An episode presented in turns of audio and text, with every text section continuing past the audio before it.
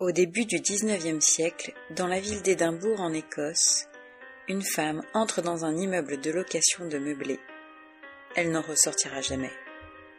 Cette disparition marque le début de l'une des affaires les plus marquantes d'Écosse et de la culture populaire britannique en général.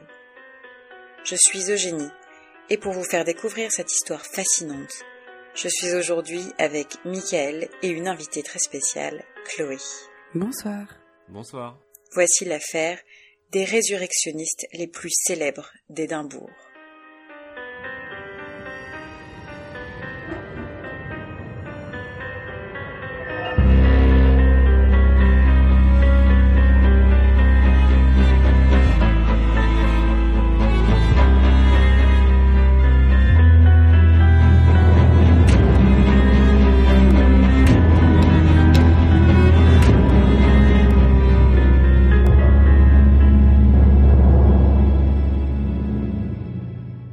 Nous sommes dans la théâtrale ville d'Édimbourg, capitale de l'Écosse.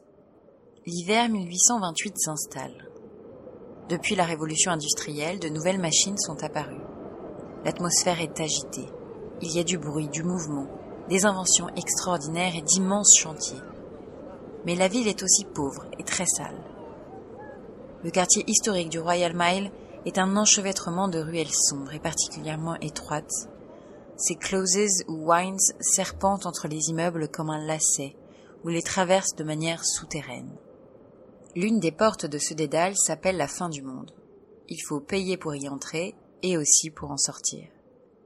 Ces boyaux tortueux donnent le sentiment de jouer sa vie à chaque virage. À cause du manque d'hygiène, les maladies se répandent et l'espérance de vie est particulièrement faible. L'ambiance est étouffante. En descendant ce coupe-gorge vers le sud, on accède à l'université d'Édimbourg. Elle abrite les plus grands esprits écossais des Lumières, notamment en médecine. Le Royal College of Surgeons est réputé et ses découvertes scientifiques sont suivies partout dans le monde, attirant chaque année des étudiants de plus en plus nombreux. Le progrès cohabite dans une étrange atmosphère avec la misère humaine. D'ailleurs, le métier de chirurgien ou anatomiste est mal vu. En 1828, ouvrir un corps est interdit à la fois par l'Église et par la loi, exception faite des criminels. La dissection est donc un blasphème particulièrement grave. Entre respect des traditions et fascination pour la nouveauté, Édimbourg la chaotique est en pleine contradiction. Tout autour du Royal Mile, les villes nouvelles viennent agrandir la capitale et loger la toute récente classe ouvrière. Comme de nombreuses familles, le couple R y détient une maison, dans laquelle il propose plusieurs meublés à la location. L'un des pensionnaires s'appelle William Burke. Lui et William Hare se sont rencontrés l'année précédente lorsqu'ils travaillaient ensemble aux récoltes.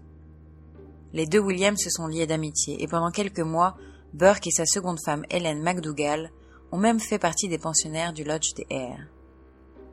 À la suite d'un désaccord, les Burke ont déménagé chez leur cousin Brogan, mais les deux couples restent voisins et continuent à se fréquenter.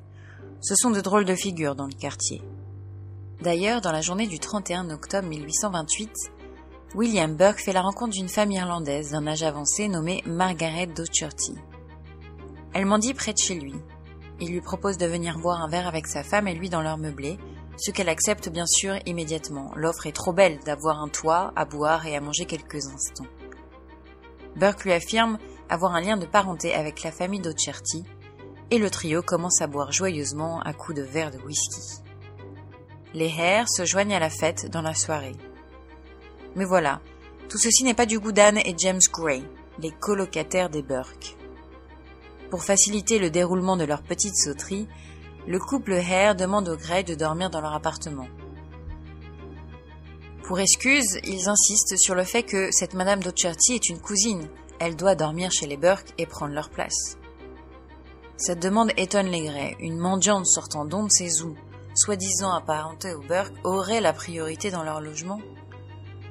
Ceci déclenche l'étincelle qui sèmera par la suite le trouble chez les Gray. À 21h, avant de se rendre chez les Hare pour la nuit, Anne et James Gray témoignent d'une ambiance très agitée d'alcool, de chant, de danse. Le lendemain, ils retournent dans leur pension, invités par les Burke à reprendre le petit déjeuner avec eux. mais les Gray trouvent le couple Burke toujours aussi suspect. William et sa femme leur interdisent violemment d'approcher l'un des lits au-dessous duquel la paille semble avoir été fraîchement remuée. De plus, ils sont très étonnés de ne pas voir la famille irlandaise qu'ils n'ont pas vu quitter le logement. Une fois le couple Burke sorti, Anne et James en profitent pour mener leur enquête et inspecter le lit en fouillant la paille. C'est alors qu'ils font une découverte terrifiante. Anne touche le bras d'une femme. Sous la paille, gît le corps sans vie de Margaret Docherty. Elle est nue et sur son visage, des traces de sang et de salive sont visibles. Ils se précipitent au commissariat. En descendant les escaliers du lodge, ils croisent Hélène McDougall, la femme de William Burke, et lui informent qu'ils ont vu le corps et qu'ils s'en vont prévenir la police. Hélène les supplie et tente de les soudoyer en leur offrant 10 pounds par semaine, soit l'équivalent de 1340 euros aujourd'hui. Ils refusent et continuent leur chemin. La police réagit tout de suite à la déclaration des Gray et arrive peu de temps après au logement des Burke pour ne trouver que les vêtements tachés de sang de la victime sous le lit, sans trace du corps. Le couple Burke interrogé affirme que Margaret a quitté leur appartement d'elle-même, mais les discours du mari et de la femme diffèrent quant à l'horaire de ce départ. Le doute chez la police s'installe alors fermement.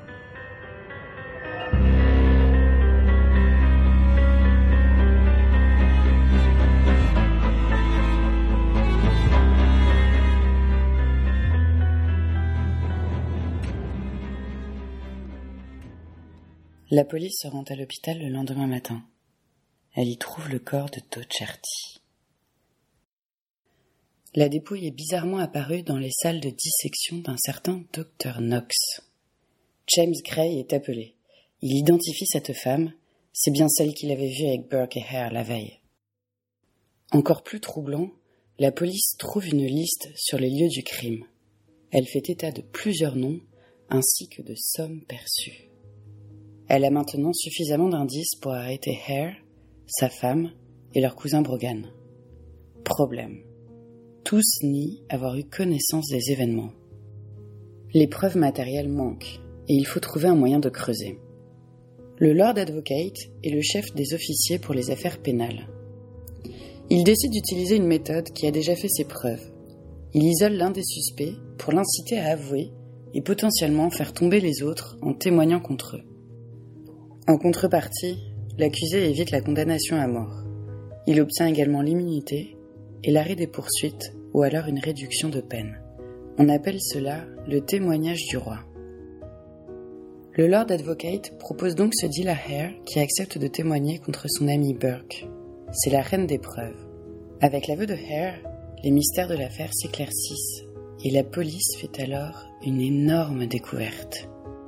En moins d'un an, 16 à 17 cadavres auraient été fournis par les deux Williams. Encore plus troublant, chacun des corps était destiné au docteur Knox, qui s'avère être un anatomiste réputé de la prestigieuse université d'Édimbourg. Le scandale va être colossal. L'une des plus grandes écoles de médecine au monde alimentait donc un commerce avec des meurtriers en série. Cela fait froid dans le dos. La pratique de la dissection fait aussi très peur. Entourée de nombreuses superstitions, elle est considérée comme un interdit moral, juridique et religieux à l'époque. Le docteur Knox a forcément été protégé par les autorités. Grâce à ses aveux, tout est allé très vite. La révélation au grand public a lieu trois jours après la découverte du cadavre de Margaret Docherty. La population est complètement sous le choc. Dans une société tiraillée entre modernité et respect des coutumes, l'opinion générale est révoltée. L'affaire crée un profond malaise.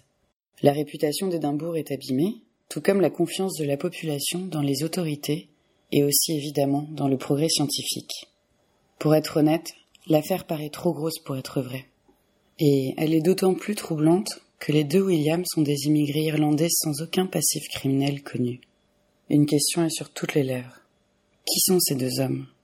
Et comment ont-ils pu basculer à ce point? William Burke est né en 1792 en Irlande du Nord. Il y reçoit une éducation confortable et religieuse et restera d'ailleurs pratiquant toute sa vie. Adolescent, il s'enrôle dans l'armée anglaise avec son frère Constantine et rencontre une femme à la fin de son service. Les deux jeunes gens s'épousent et décident de s'installer dans l'ouest de l'Irlande. Mais voilà qu'un conflit éclate avec son beau-père au sujet de propriétés terriennes. William prend alors une décision. Il quitte sa femme et le reste de sa famille, émigre en Écosse et trouve un travail ouvrier.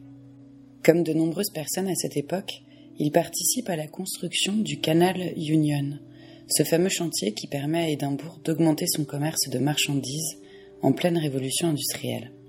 Durant ces années, il rencontre une certaine Hélène MacDougall. Rapidement, le couple se forme, emménage ensemble, et Hélène devient alors sa deuxième femme. Au bout de quelque temps, les grands travaux sont terminés et le couple Burke s'installe à Édimbourg en 1827. William exerce des petits métiers, de vendeur ambulant puis de cordonnier, dans lequel il est très doué. Il gagne respectablement sa vie et tout le monde parle de lui comme d'un travailleur jovial et souriant. On se souvient notamment des chants et des danses qu'il faisait sur le pas de sa porte pour divertir sa clientèle. Finalement, l'homme fait bonne impression et il a honnêtement l'air d'avoir une vie normale. William Hare, quant à lui, est beaucoup plus spécial. Né en Irlande du Nord entre 1792 et 1804, on sait peu de choses de son enfance et de la première partie de sa vie. Lors de son arrestation en 1828, il donnera d'ailleurs l'âge de 21 ans. Il aurait travaillé dans les champs avant de venir en Angleterre pour devenir lui aussi ouvrier sur le chantier du Canal Union. Puis, au bout de sept ans, ce qui nous amène aux années 20, il emménage à Édimbourg, prend un travail dans le charbon et loge au sein d'une pension familiale. Mais rapidement, le gérant décède et William épouse alors la veuve de cet homme, une certaine Margaret Led. Hare est décrit comme un personnage violent, illettré et grossier, doté d'une personnalité amorale. Querelleur, il a le visage et le front traversés de balafres. Margaret n'est pas en reste non plus. Sa femme est réputée pour être grossière, en plus d'être dure et particulièrement autoritaire. William Hare et William Burke se sont donc rencontrés en 1827 à l'occasion de leur travail au champ et sont devenus amis. Tout naturellement, lorsque les deux ménages habitent à Édimbourg l'année suivante, ils se fréquentent assez régulièrement. En l'espace de dix mois, leur destin bascule complètement. Ces immigrés travailleurs et festifs, quoique déjà bagarreurs pour Hare, se transforment alors en véritables assassins, effectuant des meurtres en série et trafiquant des cadavres pour le compte d'institutions réputées. Pour comprendre ce virage, il faut remonter à la première victime, un certain Donald, L'hypothèse la plus répandue raconte qu'en 1827, un locataire de la pension Hare serait décédé d'une grosse fièvre juste avant de toucher sa pension militaire de 4 pounds, soit 540 euros. La mort de ce Donald est une grande perte pour William Hare. Il en parle à son ami Burke, et les deux copains s'interrogent. Comment récupérer cette rente perdue? Donald est esselé. Sans famille ou amis connus, sa disparition passerait inaperçue. Burke et Hare décident alors de vendre le corps à un anatomiste. L'affaire s'organise et un charpentier fournit un cercueil pour l'enterrement qu'il faut bien célébrer à la paroisse du coin pour éviter les soupçons. Une fois la cérémonie terminée, les deux amis ouvrent le cercueil. Ils récupèrent le corps de Donald, y jettent des écorces à la place et cachent le mort sous le lit. À la nuit tombée, les deux Williams se faufilent dans les ruelles sombres et tortueuses d'Édimbourg, direction la prestigieuse université. Les deux complices misent sur la pénurie de cadavres pour trouver un acheteur intéressé. Et ils ne vont pas tarder à le trouver. S'ils cherchent d'abord le professeur Monroe, les étudiants en médecine les réorientent rapidement vers le docteur Knox du département de la chirurgie. Le célèbre anatomiste n'est pas encore là. Aussi la négociation commence avec les jeunes. C'est finalement l'arrivée du grand docteur qui permet de fixer le prix de 7 pounds et 10 cents, soit l'équivalent de 955 euros actuellement. Le marché est rapidement conclu. Les deux compères se partagent les gains. Hare prend 4 pounds et 5 cents, soit 545 euros, pour compenser la perte de son loyer. Et les 3 pounds et 5 cents restants, soit 410 euros, reviennent à Burke. C'est une belle affaire pour eux. Alors qu'ils s'apprêtent à quitter l'université, un des assistants du docteur Knox les arrête pour leur dire un dernier mot. Les anatomistes du Collège royal d'Édimbourg would be glad to see them again when they had another to dispose of. Les anatomistes seraient très heureux de les revoir s'ils disposaient à l'avenir d'un autre corps. Pourquoi pas? L'idée fait son chemin et le duo d'enfer se lance dans la criminalité. Ils ont probablement été aidés par leurs compagnes respectives, qui étaient au moins au courant, si ce n'est complices directs. De son côté, le docteur Robert Knox est à l'apogée de sa carrière. Ce grand professeur de médecine est un personnage haut en couleur, raciste, aveugle d'un œil, gravement défiguré et spécialisé dans les dissections. Après une trajectoire brillante, il intègre le Collège royal des chirurgiens et enseigne l'anatomie au sein de la prestigieuse Université d'Édimbourg. Cette institution médicale a un rayonnement international. C'est ainsi qu'en plein cœur des Lumières écossaises, Knox est un chercheur de premier plan et il forme une nouvelle génération d'étudiants sans cesse plus nombreux. Au quotidien, le profil de notre drôle d'ami intrigue, irrite ou amuse.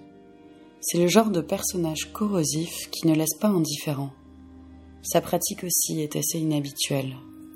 À une époque où les hôpitaux recevaient seulement trois corps par an, il réalise deux dissections par jour. À ce sujet, il met en avant une communication surprenante, voire désinvolte. Le professeur garantit aux étudiants a full demonstration on fresh anatomical subjects, soit une démonstration complète de sujets anatomiques tout frais. Drôle de pratique en pleine pénurie de cadavres. Honnêtement, le docteur Knox dérange. La population est mal à l'aise. Et déjà dans la vieille ville, certaines rumeurs commencent à courir. L'enquête est frustrante, car hormis les aveux de Hare à l'encontre de son ami Burke, les preuves manquent et rien n'est formellement établi. Rappelons d'ailleurs que Hare a tout intérêt à dénoncer son acolyte. Comment rendre la justice dans ce contexte? La foule attend beaucoup du procès. Des émeutes éclatent le climat est tendu.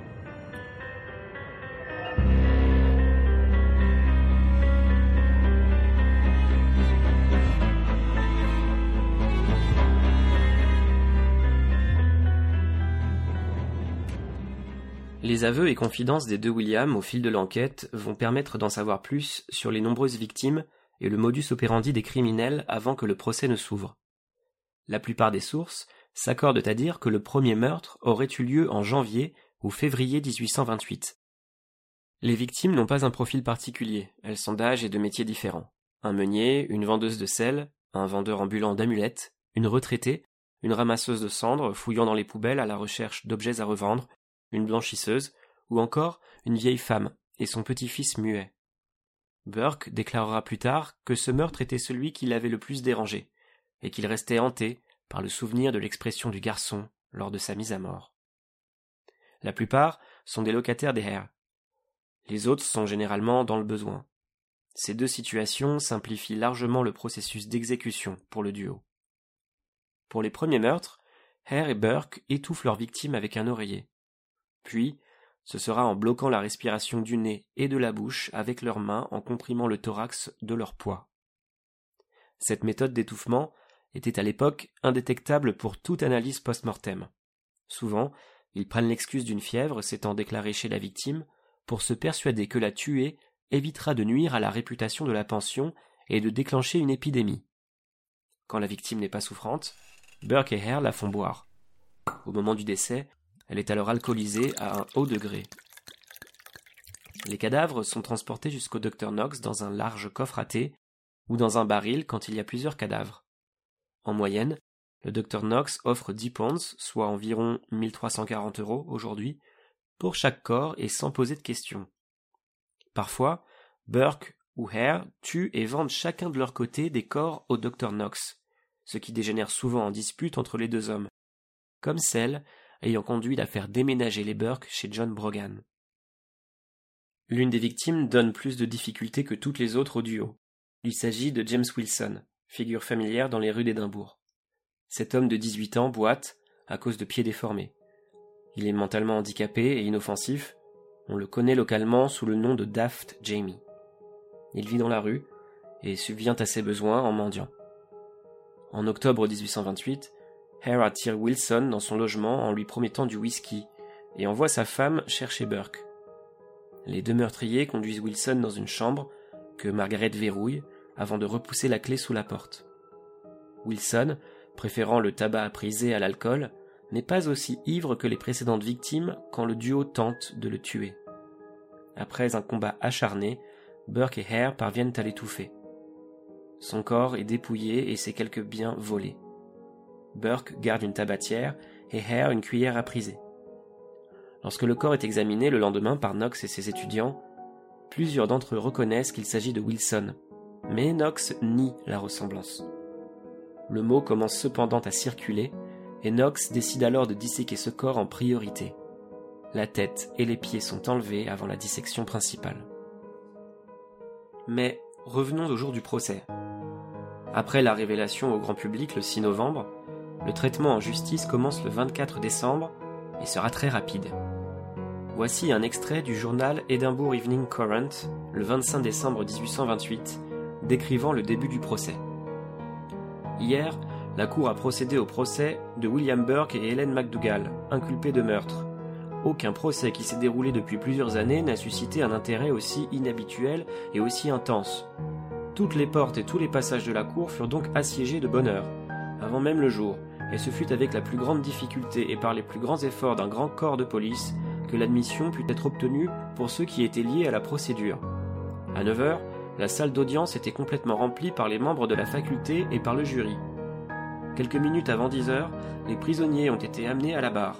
Burke est d'une taille courte et plutôt corpulente et était vêtu d'un vêtement bleu minable. Il n'y a rien dans sa physionomie, sauf peut-être un abaissement sombre du front, pour indiquer une dureté ou une cruauté particulière de caractère. Ses traits semblaient extérieurement fermes et déterminés, pourtant, dans son œil hagard et errant, il y avait parfois une profonde expression de trouble, alors qu'il examinait inconsciemment les préparatifs qui avançaient.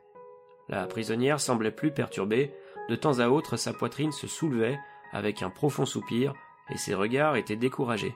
Elle était vêtue d'une robe sombre, d'un tablier à carreaux, d'un châle de coton et d'un bonnet de soie marron très usé. Si la police a fait un travail d'investigation poussé, et a la réputation d'être indépendante, la justice est connue pour forcer l'intérêt général dans cette période mouvementée. Voici les verdicts du procès. Hare témoigne comme prévu contre son ami Burke. Sans surprise, il obtient l'immunité pour lui et son épouse, ainsi que l'arrêt des poursuites. Burke est alors condamné en décembre 1828 et pendu en janvier 1829. Son cadavre est disséqué en public à l'Edinburgh Medical College par le professeur Alexander Monroe. Celui-ci trempe sa plume dans le sang de Burke pour rédiger Ceci est écrit avec le sang de William Burke qui a été pendu à Édimbourg. Le sang vient de sa tête. Le squelette, le masque mortuaire et les parties de peau tannées de Burke sont exposés au musée du Collège de médecine. Encore aujourd'hui, vous pouvez les visiter. Hélène MacDougall, la maîtresse de Burke, est relâchée. Sa complicité dans les meurtres n'a pas pu être établie. Le docteur Knox n'est pas poursuivi car Burke jure lors de ses aveux que celui-ci ignorait tout de la provenance des cadavres. Rapidement, la population a des doutes et la colère gronde. L'immunité des Hare est très mal reçue, tout comme la grâce du docteur Knox. Soupçonné de corruption et de bénéficier de protection de la part du pouvoir, le cas du docteur Knox déchaîne les foules. Entre la pénurie de cadavres et le cas du pauvre Wilson, la complicité du corps médical est un secret de polichinelle. La justice a sûrement peur qu'il dénonce un système généralisé, cite des noms et n'entraîne dans sa chute d'autres pionniers de la recherche médicale. D'ailleurs, le puissant lobby médical agit dans le même sens. Plusieurs figures charismatiques de l'université interviennent pour éviter un scandale à grande échelle. Reconnaître la culpabilité du docteur Knox reviendrait à activer une bombe à retardement pour la recherche et l'économie médicale. La justice décide alors de minimiser sa participation. Après tout, n'a-t-il pas contribué à faire avancer la recherche? Particulièrement politique, l'affaire abîme sérieusement la réputation de l'université et la justice est accusée de manipuler l'ordre public.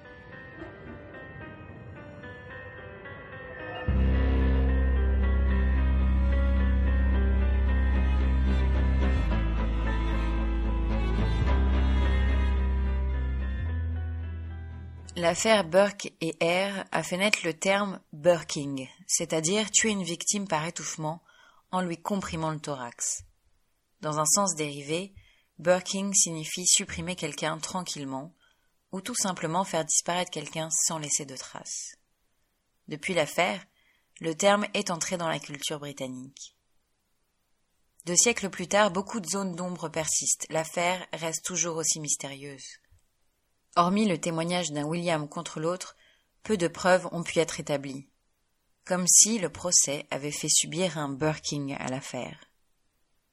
Tout d'abord, l'intégralité des protagonistes a disparu. De façon bien mystérieuse, les survivants de cette affaire semblent s'être volatilisés après le procès. Certains ont déménagé et changé de nom, décédant quelques années plus tard. D'autres se sont tout simplement évaporés sans laisser de traces. Ainsi, Hare serait devenu SDF à Londres. Margaret aurait disparu en Irlande, et Knox termine sa vie misérable et exilé en Angleterre. Il ne reste donc plus personne pour parler. Malheureusement, les documents de police ont subi le même sort. Depuis le passage de la justice, beaucoup ont également disparu. Quant à ceux qui restent, il faut savoir que les éléments produits à l'époque étaient moins nombreux et moins complets qu'aujourd'hui. Un sujet dérange particulièrement. À l'époque, la société est encore traditionnelle, ce qui veut dire que le traitement des cadavres est sujet à de nombreuses superstitions. En 1828, la dissection des corps, par exemple, est considérée comme une chose plus affreuse encore que la mort. Dans l'esprit des gens, il s'agit d'une profanation religieuse, et pendant longtemps l'Église elle-même a seulement autorisé la dissection animale, interdisant cette pratique sur les humains. La dissection est donc un thème grave et généralement considéré avec appréhension on la réserve aux criminels. Le Bloody Code répertorie plus de 200 crimes conduisant à une peine capitale. Du meurtre au viol en passant par l'incendie, le petit braconnage, ou le fait de se faire passer pour un pensionnaire de Chelsea. Ce système de loi s'est avéré efficace pour protéger le commerce en période d'inflation du bétail, par exemple. La police et la prison n'existent pour ainsi dire pas à l'époque, et cette menace est censée dissuader les éventuels criminels tout en fournissant des corps à la science. Au moment de notre affaire, le Bloody Code vient d'être abrogé, ce qui a pour effet mécanique de rendre les dépouilles fraîches et accessibles beaucoup plus rares. Heureusement pour nos médecins, depuis le Murder Act en 1752, un stock particulier de corps est garanti. Lorsqu'un criminel est exécuté, les juges ont la possibilité de remplacer l'exposition des cadavres par une dissection publique. Cette menace qui faisait horreur à la population autant qu'aux meurtriers était utilisée comme une technique de dissuasion massive. Mais les hôpitaux et universités se développent à toute vitesse. La médecine a besoin de corps frais pour former les étudiants en anatomie de plus en plus nombreux et faire avancer la recherche. Mais où les trouver? On parle d'une tolérance sur les corps d'orphelins préalablement décédés, dans la mesure du possible, ainsi que ceux des suicidaires. En 1826, par exemple, soit deux ans avant notre affaire, 592 dissections de corps sont réalisées par plus de 700 étudiants. En 1831, seules 52 peines de mort sont exécutées sur 1601 prononcées.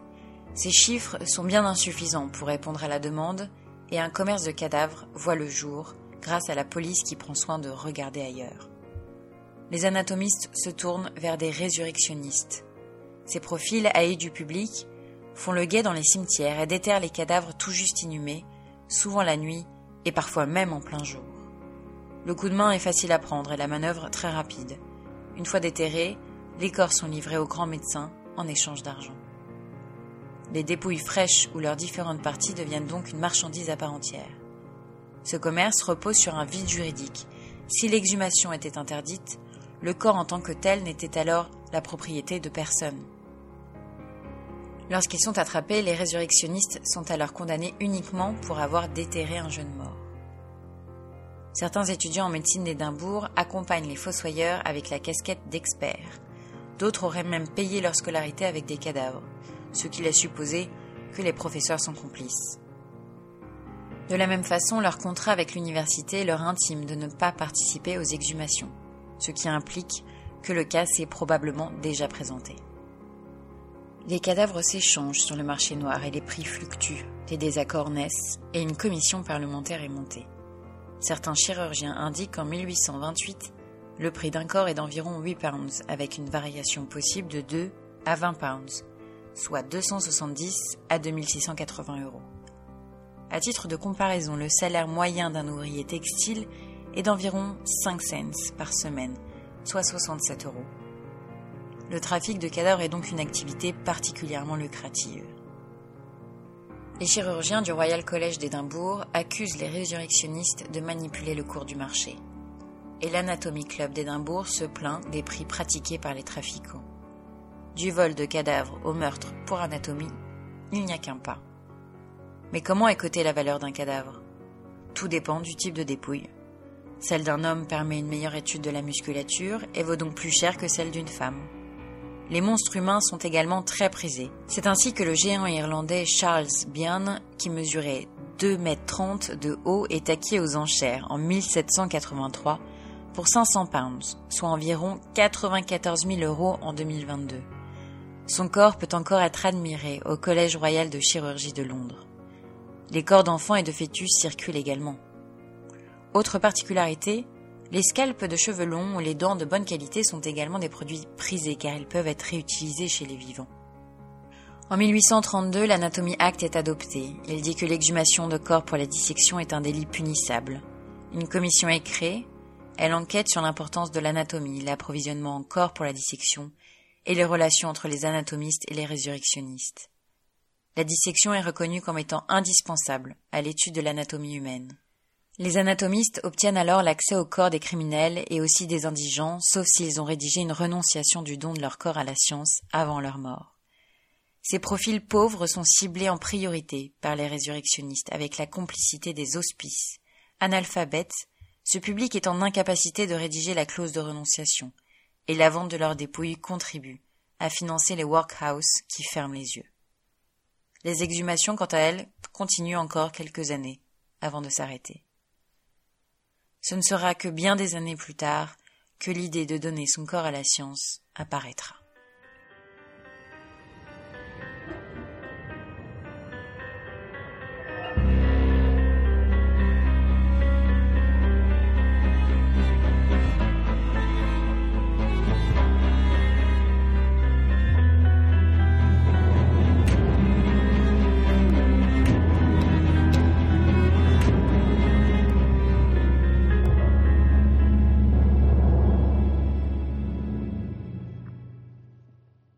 Alors, euh, pour cette euh, fabuleuse histoire, on aurait pu bien sûr euh, vous parler, faire le lien avec un film, une œuvre cinématographique qui est sortie en 2010, qui s'appelle Cadavre à l'appel. Donc c'est vraiment l'histoire, l'histoire de Burke and Hare. Il y a une belle brochette d'acteurs. Il y a Simon Pegg, il y a Andy Serkis, il y a Isla Fisher. Enfin voilà, donc c'est c'est un très beau film. Mais euh, voilà, ça reprend de manière comique, euh, avec un humour noir, euh, toute l'histoire. Mais bon, c'est assez facile de faire un rapprochement avec ce film. Donc moi plutôt, je vais vous parler d'un duo un peu plus ancien, à qui ça m'a fait penser. Voilà, c'est juste un petit clin d'œil. J'ai pensé à Laurel et Hardy, donc ce duo comique que vous devez connaître du début du XXe. Et en fait, je sais pas, voilà, Burke et R m'ont fait penser à, des Laurel et Hardy dans le côté euh, ou en couleur, bagarreur, euh, un peu danseur, chanteur, enfin voilà, des personnages qu'on remarque, un duo qui, qui s'engueule mais qui se sépare pas, voilà, un peu soudés dans, dans leurs bêtises bêtises. bon, ça reste des criminels, je l'oublie pas. Mais bon, voilà, c'était ce petit côté, ce petit côté, voilà, plutôt folklorique. Sur un sujet un peu plus sérieux, Chloé nous a choisi a choisi de nous poser une question euh, assez philosophique, je crois. Euh, je la laisse euh, nous en parler un peu plus. Merci Eugénie.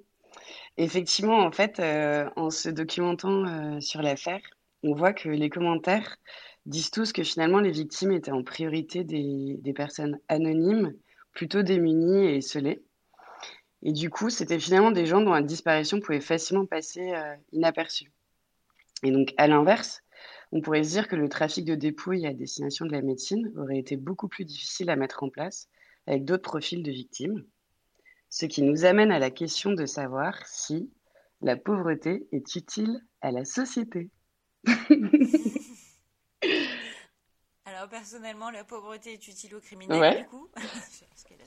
Et donc, oui, a fortiori euh, à la société. Je sais pas, Mickaël. Euh, alors, juste, juste avant, pardon, Mickaël, je te... parce qu'on n'a on n'a pas, pas présenté Chloé euh, comme il se doit. oui, Chloé. Chloé nous est une, est une fan du podcast, surtout une grande amie. Et, et donc, on est ravis de l'avoir avec nous. Et Chloé a cette sensibilité, justement philosophique, elle pousse un sujet euh, voilà, dans ses retranchements. Comme vous pouvez le voir, d'habitude, on a des questions euh, plus, euh, peut-être plus légères. Mais là, justement, on va, voir, on va voir si on est à la hauteur. Donc, Michael. c'est une question intéressante. alors, avant de glisser sur une pente, je tiens à dire que j'ai énormément de respect pour les pauvres. ça, c'est fait. voilà, comme ça, on ne me, reprochera pas quoi que ce soit. Non, après, c'est, euh, j'ai envie de détourner la question en me demandant, mais est-ce que c'était, euh, est-ce qu'il, est-ce qu'il fallait, euh, il fallait que ce trafic existe ou pas? Est-ce qu'on est convaincu de l'utilité de ce trafic pour faire progresser la science, ou est-ce qu'on pouvait pas le faire par d'autres voies plus moralement et légalement moins répréhensibles? J'esquive un peu du coup, mais. Non, mais c'est. Effectivement. Après, est-ce que hum, on aurait pu. Euh, on aurait pu attendre d'être prêt euh, à justement euh, encadrer un peu le don du, du, corps pour la science? Ça aurait retardé les progrès, mais ça aurait été quand même un peu plus propre. Non, je me, ça, me fait penser moi à une affaire euh, française. Euh, il y avait eu un fait là, un fait entrer l'accusé euh, pour ceux qui ne connaissent pas ce raconter. je le connaissais pas, ça me, ça me, plaît beaucoup.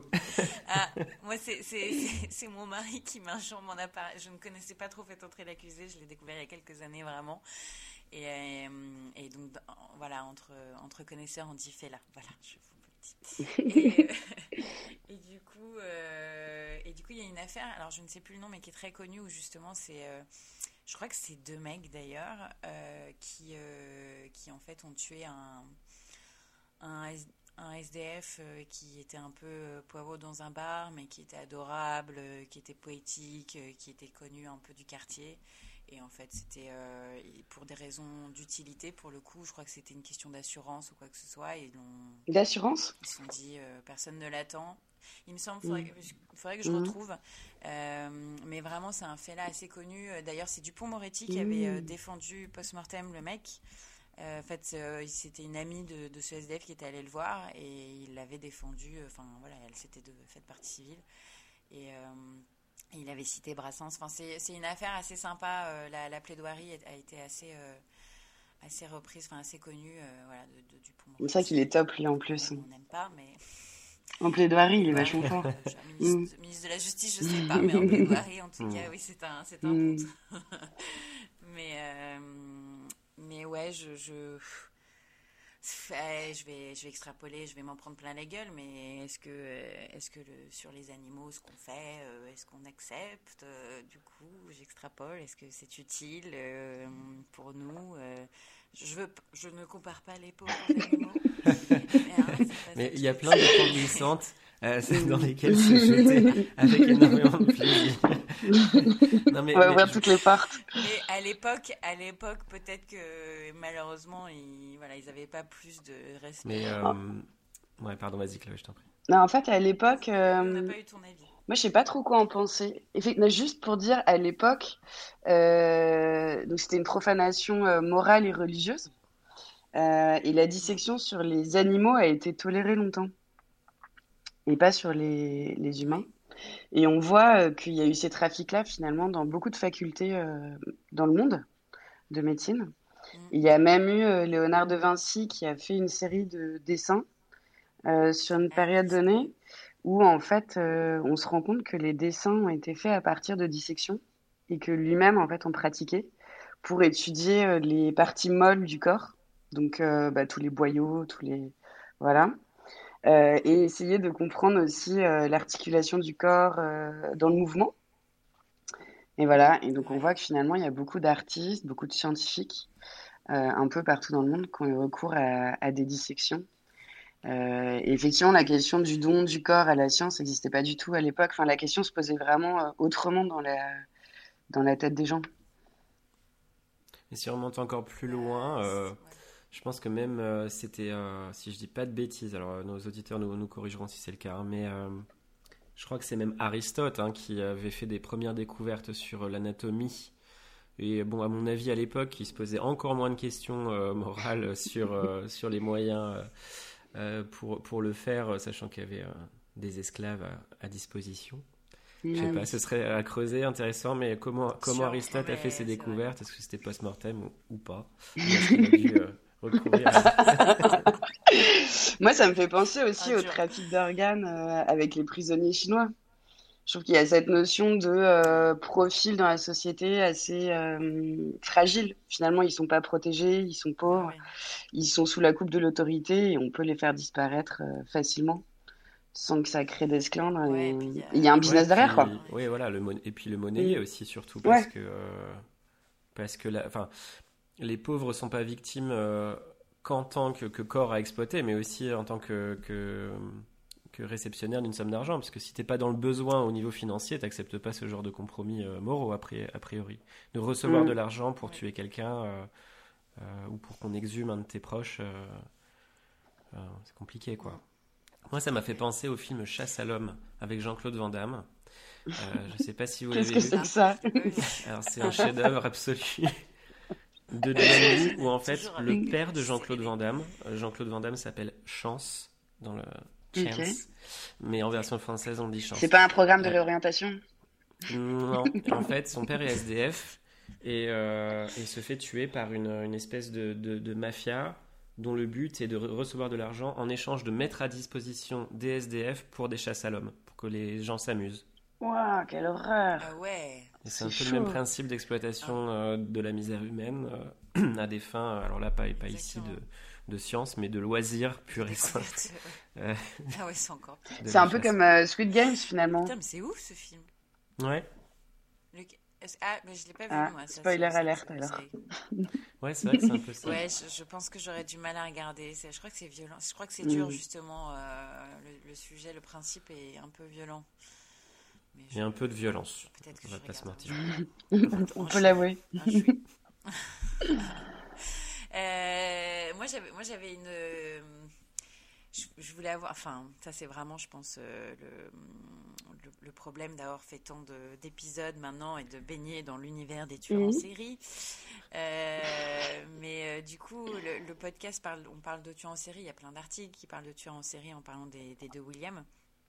Mais en fait, euh, moi, je trouve qu'ils ne rentrent pas dans cette gamme, dans ce palmarès, euh, voilà, dans ce. je ne vais pas les, les, porter au nu, hein, les, les tueurs en Tu les admires un peu, j'ai l'impression quand même. ah, mais tu sais, c'est le, Je sais pas, il doit y avoir un syndrome, ce genre de truc. non, non c'est juste que là, c'est très business. comme tu dis, tu vois, en fait, ils vont au plus Enfin, ils vont au mm. plus facile, du coup, ils vont aux pauvres ou, euh, ou, à des gens malades ou à des gens fragiles, en tout cas.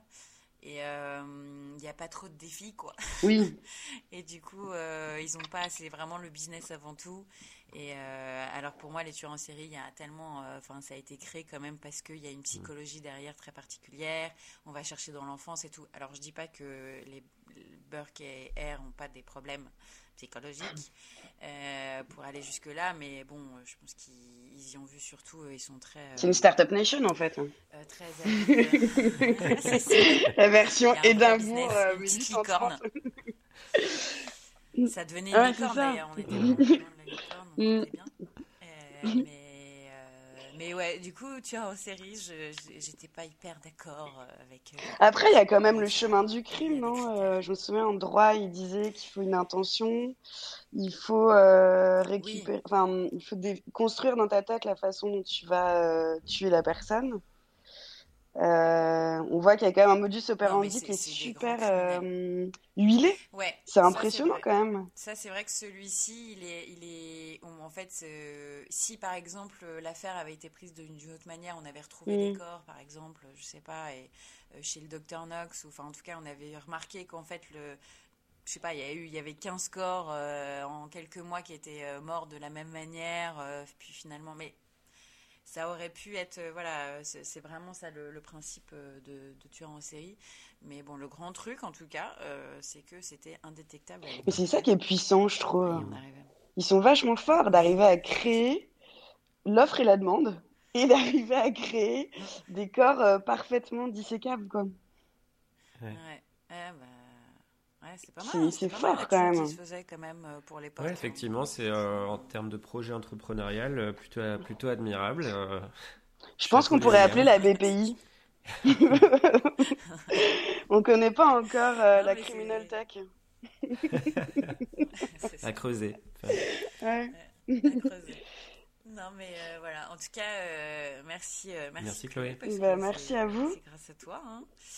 Et, et c'était une affaire sympa. Et puis l'Écosse, moi j'aime beaucoup ce pays. Donc, oui, c'est plein de mystères et théâtral. ouais. Mm. ouais. Donc, donc voilà. Et, et alors, je crois qu'il nous reste potentiellement un épisode avant notre coupure de l'été. On vous reprécisera tout ça.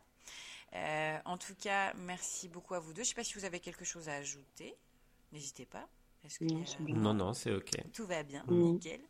On remercie toujours euh, Noémie et Evan pour euh, leur superbe générique, euh, voilà, qui, qui, nous colle à la peau, qu'on adore, et qui, et puis bien sûr toutes les, tous les autres morceaux qu'ils ont composés et qui rythment nos podcasts. Donc on les remercie et merci à vous de nous écouter, toujours aussi nombreux.